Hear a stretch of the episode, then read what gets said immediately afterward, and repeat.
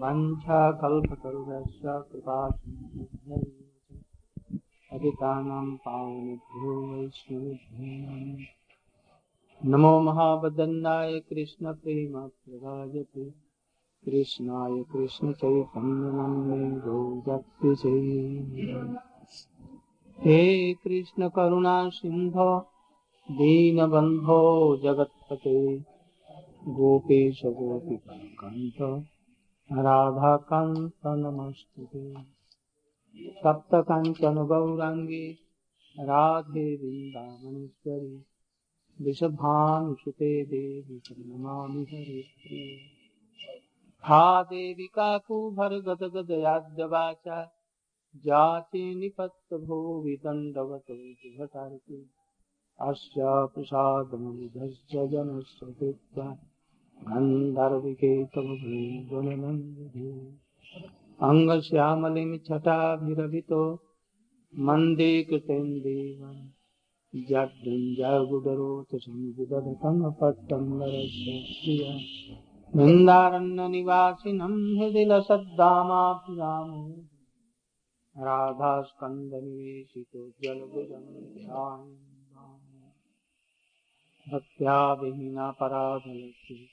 चित्ताश्च कामादितरङ्गमध्ये कृपामयीं त्वां प्रपन्ना।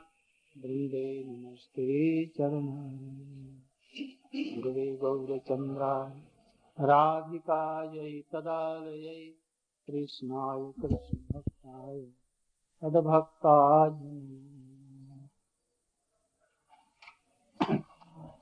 वैराग्यदिक भक्तिरसंप्रयत्नीयपाणिमानभिक्षुः कृपाम्बुदिर्जा परदुःखदुःखी सनातनस्तं प्रभुमाश्रय हे चैतन्यमनोभीष्टं स्थापितं दीनभूतले स्वयं रूपः कदा मह्यं ददातु सतदान्ति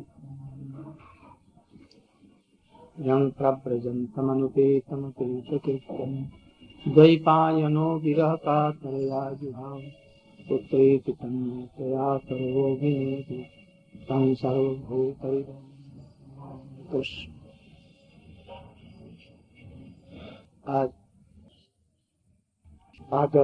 सप्तमी है।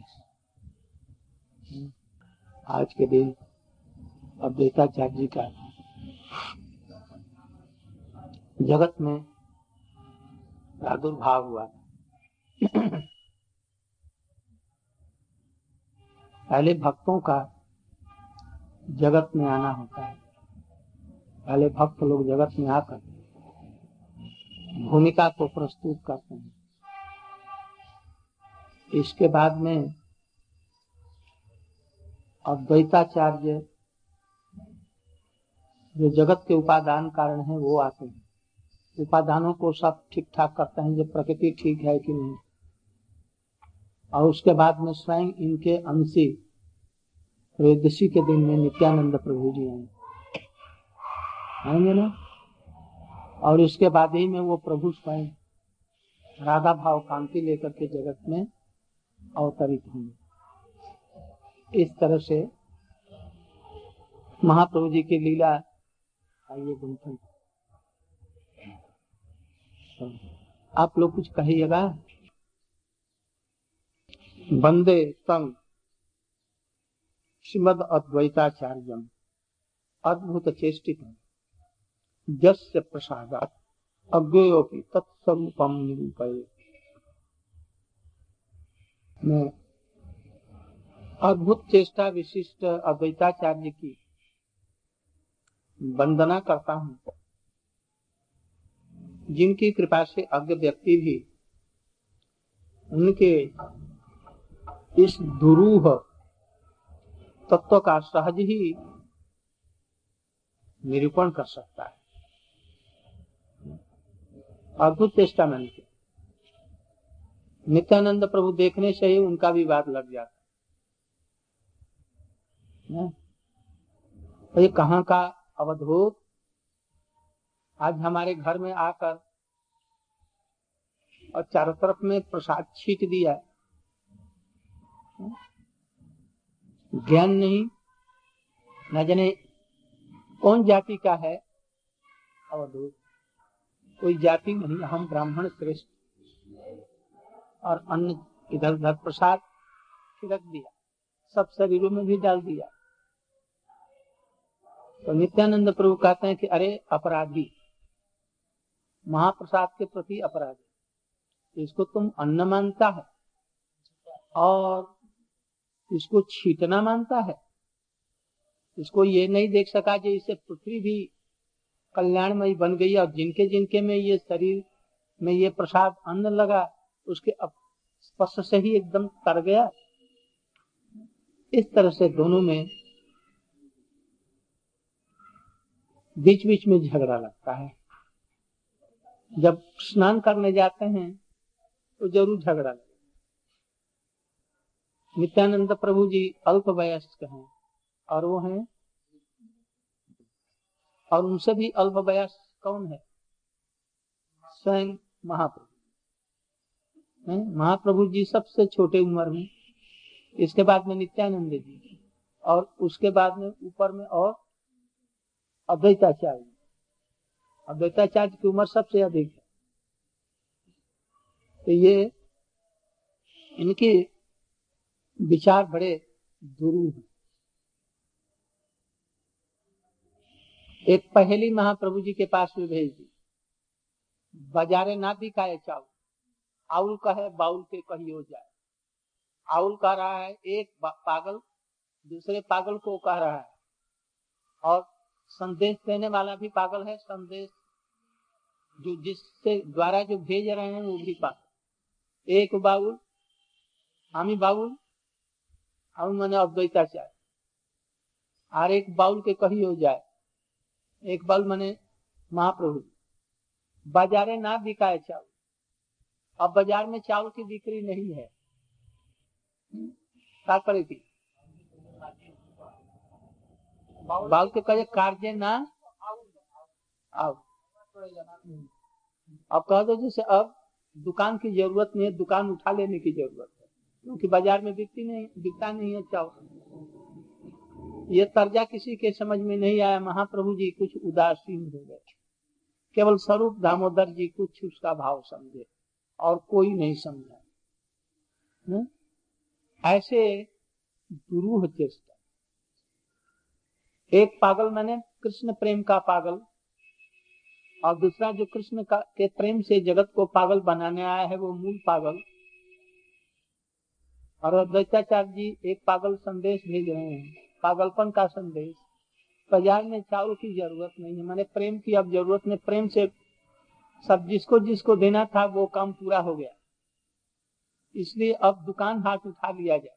मैंने अपने अवतार को अब संवाद कर दिया। किंतु किसी के समझ में नहीं आया। केवल स्वरूप दामोदर जी कुछ। इस तरह से उनका अद्भुत चेष्टा। गीता का अर्थ भक्ति पूर्व बखानते थे। और कोई नहीं बखानता था। गीता का अर्थ भक्ति पूर्व। विशते तदनंतरम। अद्वैतवादी इसका अर्थ लगाते हैं कि वो भगवान में जीव मिल जाता है। ब्रह्म में मिलकर के एक। विशदे तद अनंतर अहम ब्रह्माष्टमी कहते हुए और उसे जो पृथक जीव मालूम होता है, अभ्यास करते करते करते करते जगत झूठा है और अंत में उनमें मिल जाए विशदे तदन। इसकी व्याख्या अद्वैताचार्य जी सबसे पहले उन्होंने किया है। सततम कीर्तयंत उसके पहले का है। और वो क्या है?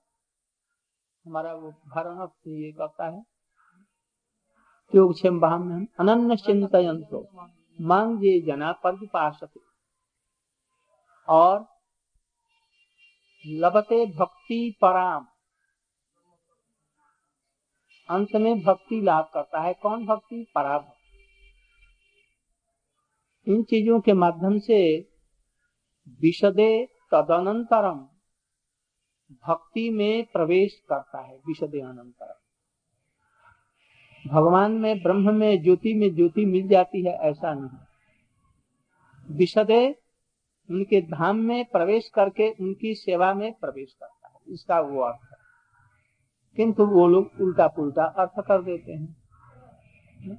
इसलिए कहते हैं कि, और यही अद्वैताचार्य कुछ दिनों के बाद में शांतिपुर में जाकर विशदे तदनंतरम का यही अर्थ बतलाया?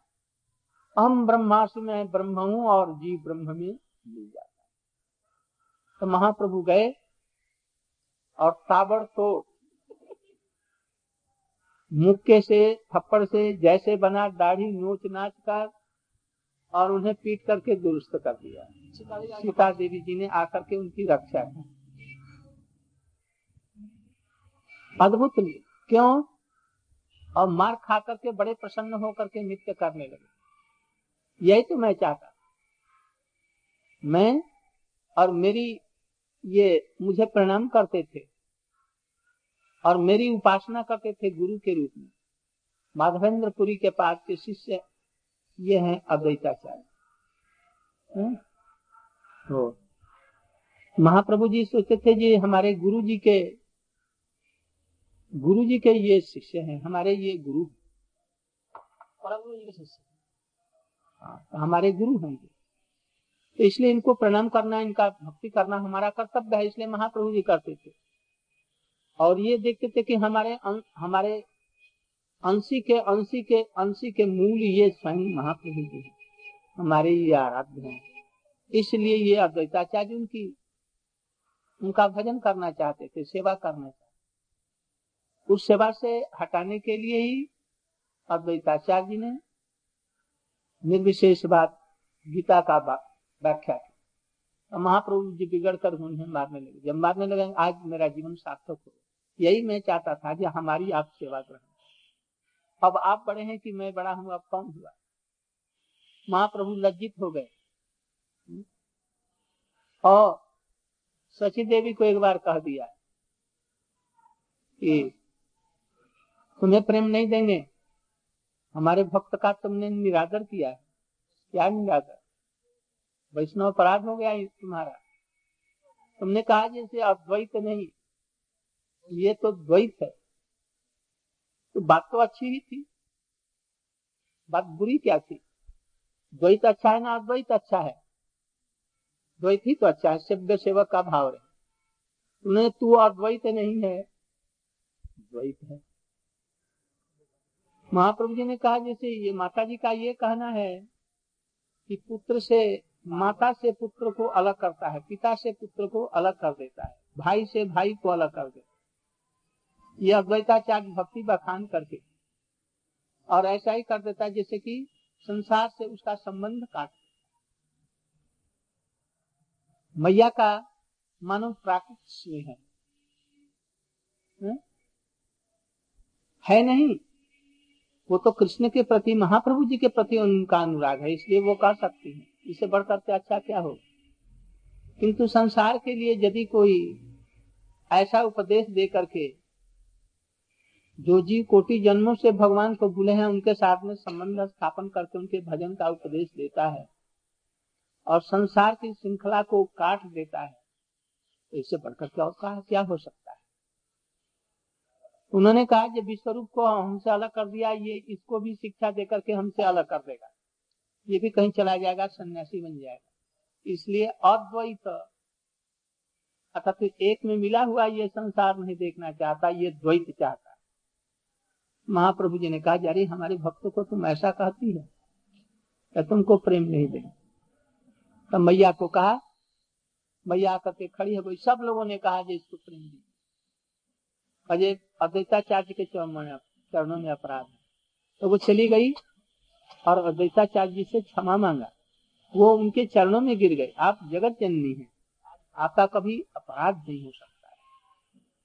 फिर उन्होंने कहा अच्छा तो ठीक है, यदि कोई कहता है जो अपराध है तो मैं क्षमा कर देता जैसे किसी ने कहा कृष्ण चंद्र का बुखार उतर जाएगा, चरणों की धूली से तो क्यों न कहा, ले लो। ऐसे ही उन्होंने कहा। यदि हमारे प्रति अपराध है तो मैं तो लाख मुख से कहूँगा जो नहीं, अपराध है, क्षमा कर दिए।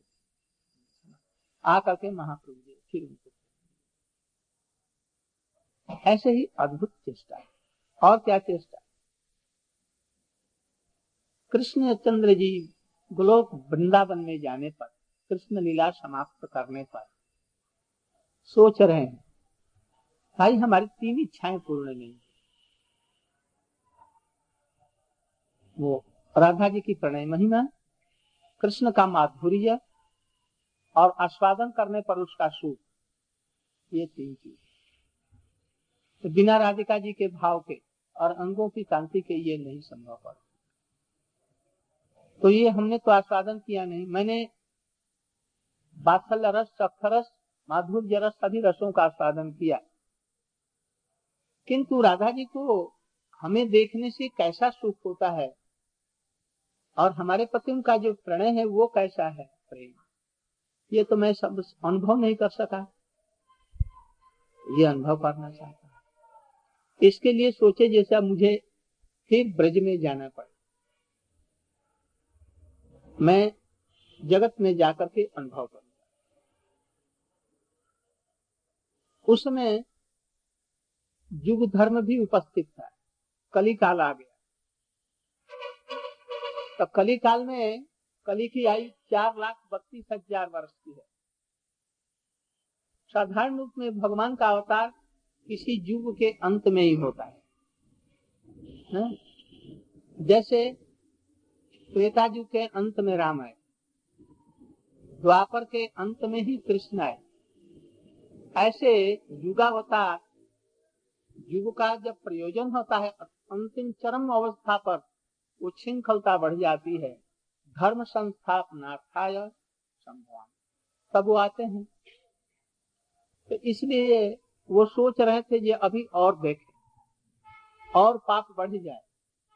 और उच्छृंखलता बढ़ जाए। दानव सब ये सब कर रहे हैं, कर लें। तो मैं कब अवतरित हूँ इस पर विचार कर रहे थे आना किंतु था जो निश्चित चलेंगे। कारण क्या? दो। दो मन मने चार। जीवों को युग धर्म प्रचार करना अतः नर्म का प्रचार। जीवों में प्रेम दान करना। आस्वादन एक। प्रेम दान एक। तो दो मुख्य कारण और दो गौ कारण है महाप्रभु जी के। मुख्य कारण, मुख्य का मुख्यतम प्रेम आस्वादन करना, राधा। और दूसरा गौण कारण, अनर्पित चरिंग चिरात करुणिया वतीर्ण अनर्पित चर प्रेम देना। वो भी प्रेम कैसा? उन्नत उज्जवल रस प्रेम उन्नत उज्जवल रस किसको कहते हैं? गोपियों के पार्कीय भाव का नाम ही उन्नत उज्जवल रस। इसको देने के लिए। तो राधा जी का तो यही है भाव तो इसको देने के लिए है नहीं।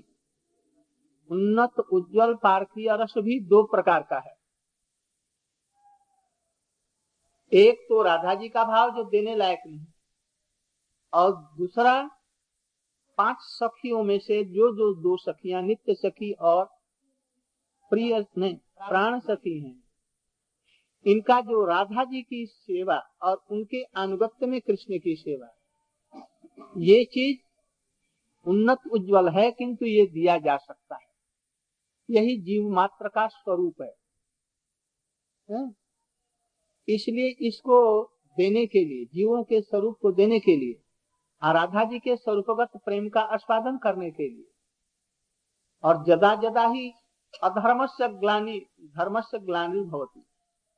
ये दूसरा गौण कारण और इसमें युग धर्म का नाम संकीर्तन का प्रचार करना ये मुख्य कारण गौण में भी। ये चार कारण थे। महाप्रभु जी, कृष्ण विचार कर रहे हैं, मुझे कब चलना चाहिए? युग धर्म के लिए तो अंत समय ठीक है। नाम प्रचार करने के लिए प्रारंभ से नाम का प्रचार किया जाए तो युग का प्रभाव वो जीवों पर कम रहेगा। और आस्वादन कब करना चाहिए? यही विचार कर रहे थे। इतने में एक और कारण आ गया। अद्वैचाचार्य ने देखा कि भक्ति जगत से लुप्त हो रही अभी प्रथम चरण में ही न जाने पीछे क्या होगा। महाविष्णु के रूप में विचार कर रहे हैं। कहा? अवतार के पहले। कहा रहते हैं? कर्णाब दिशाई में शयन करते हैं, न? वहाँ विचार कर रहे हैं। विरजा में यहाँ पर भी सात्विक, राजसिक और तामसिक प्रकृति का कोई भी कुछ नहीं है, साम्य अवस्था है। वहाँ पर ये विचार कर रहे हैं। ये प्रभु कब न जाने आएँगे और इधर जगत के उपादान कारण है ये। जगत का दो कारण, एक उपादान और एक निमित्त। निमित्त को किसको कहते हैं? पंडित जी जरा व्याख्या कीजिए तो। घट है। घट में जो घट बनती है घट बनती है? जो घट बनते हैं तो उसमें सबसे पहले जो पहले भी मुख्य कारण है उसे उपादान कारण कहते हैं। और दोनों कारण को निमित्त कारण कहते हैं। मुख्य कारण जिस प्रकार जैसे उल्टा हो गया मुख्य कारण जिस प्रकार माटी है जो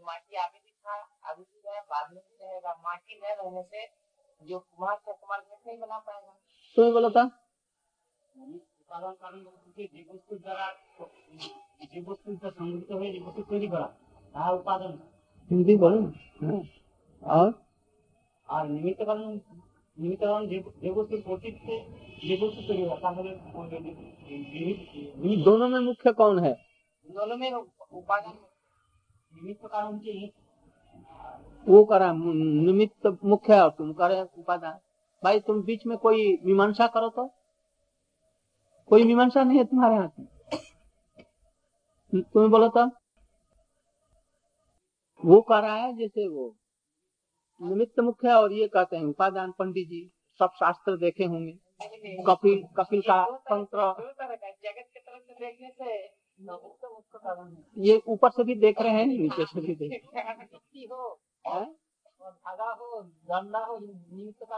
कुम्हार न रहे तो बना नहीं कुम्हार से युक्ति से नहीं नहीं मत कहिए। ये अहंकार है। युक्ति से बोलिए।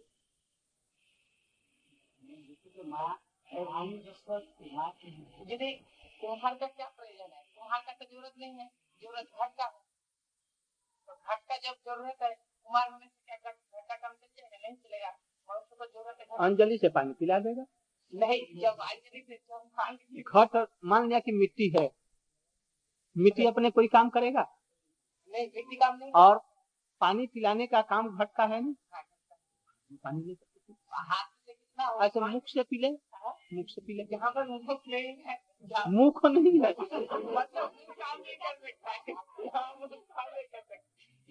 है कहा पानी आज पंडिताई का कर दोगे मान लीजिए एक दिन दूर में है पानी तो यहाँ लाने में हैं। घट खाली है यहाँ। और जब गंगा से पानी लाना है घट अपने लाएगा? और दोनों तरह से विशेष समय के अनुसार वो मुख्य है। और नहीं। अब इसे देखो समझो। निमित्त कारण और उपादान कारण। निमित्त विष्णु है और कारण विष्णु है। उपादान। महाविष्णु जो है कर्णादेशाई विष्णु स्वयं स्वरूपतः वो निमित्त कारण है। और उनके जो अंश हैं अद्वैताचार्य वो तब दोनों में कौन मुख्य हुआ? ना, सब तरह से। सब तरह से वैसे। एक आदमी को मैंने कहा तो ये आदमी ठीक नहीं है। ये बड़ा बदमाश, चोर चुट्टा लफंगा है। इसको यहाँ से गर्दन पकड़ करके उसको बाहर कर दो। यहाँ पर कभी और कह देना, कभी ना आए। तुम जानता नहीं जैसे वो कैसा है। हमारे कहने से उसको तुमने बाहर कर दिया। अब उसको बाहर करने का कारण कौन है? मैं कह करके घर में चला गया। ना, मैं कह करके चला गया। और तुमने क्या किया? जिस हज़ार लोगों में वो बैठा था, सब लोग देख रहे हैं कि ये उसका गला पकड़ करके गले में हाथ दे करके यहाँ से बाहर कर रहा है। तुम हुआ उपादान कारण और मैं निमित्त कारण। अब असल कारण कौन है उसको बाहर करने का? ऐसे ही समझो। निमित्त कारण चेतन होता है। निमित्त प्रकृति, माने भगवान की इच्छा वहाँ पर निमित्त है कर्णादिशाई और महत्व जो है, वो कारण है उपादान। वो प्रकृति है जिसको प्रसव करती है। निमित्त कारण के रूप में कर्णादिशाई विष्णु स्वयं रूप में उसके तरफ़ में इच्छा करते हैं ये जगत सृष्टि हो। और उपादान कारण जो उपादान प्रकृति है, जड़ है, अचेतन है, वो चेतन है किंतु, इच्छा तो है ना? और ये उपकरण महत्व जो है, ये है जड़। उस जड़ा प्रकृति में अद्वैताचार्य जी इक्षण करते इससे ब्रह्मांड। अब वो दोनों मिल करके निमित्त और उपादान। जगत की असंख्य कोटि विश्व ब्रह्मांड होता है। यदि प्रभु की इच्छा ही नहीं होती तो फिर क्या होता? सब किसी भी कार्य में कारण जो होता है, इच्छा होती इसलिए अद्वैताचार्य जो उपादान कारण है, वो निमित्त कारण के अंश है। इसलिए निमित्त कारण उनकी इच्छा है। इसलिए वो निमित्त आया समझ में इसलिए अद्वैताचार्य महाविष्णु जो है कारणादिशाई विष्णु, उनके ये अंश, इसका ये सब में विवरण सब ये दिया गया है। कहते हैं, अद्वैत आचार्य गोसाई साक्षात ईश्वर, जार महिमा नहीं, जीवर गोचर महाविष्णु सृष्टिकरण जगत आदि कार्य महाविष्णु माने? कारण कारणोदय विष्णु। जगत इत्यादि कार्य की सृष्टि करते हैं। तहार अवतार साक्षात उनके ये अवतार है। हो गया ना? इसलिए विष्णु की जो इच्छा है, वही निमित्त कारण है, महाविष्णु की। और उनकी इच्छा के अधीन और अद्वैताचार्य की जो इच्छा है, ये गौता है ये भी महाविष्णु है, वो भी महाविष्णु है, किंतु वो महाविष्णु के ये अंश है। यहाँ पर उपादान क्या है? महत्व महत्व से अहंकार उत्पन्न होता है। अहंकार से पाँच प्रकार के रूप रस गंध, शब्द, स्पर्श, तन्मात्रा। फिर एकादश इंद्रिय और फिर इनके संयोग से पंचभूत स्थूल स्थूल पंचभूत पीछे होता है? तो ये कितना हुआ? सोलह हुआ ना? सोलह और और इसके पंचभूतों एक रूप रस शब्द गंध स्पर्श है पंच पंच तो ये पाँच और वो ग्यारह। सोलह और पाँच इक्कीस पंचभोग और मन मंत्र हो गया। बुद्धि और अहंकार जोड़ दिया गया। तेईस हुआ? अहंकार तो उसमें आ हाँ अहंकार। चार। चौबीस। प्रकृति और पुरुष। छब्बीस। आत्मा और पारमा ये 28 तत्व हैं, जिसमें दो को छोड़ करके बाकी को शांत लेते हैं और परमाणु वाले लेते हैं। परमाणु माने न्याय, न्यायिक लोग लेते भगवान को और जीवात्मा को उसमें नहीं लेते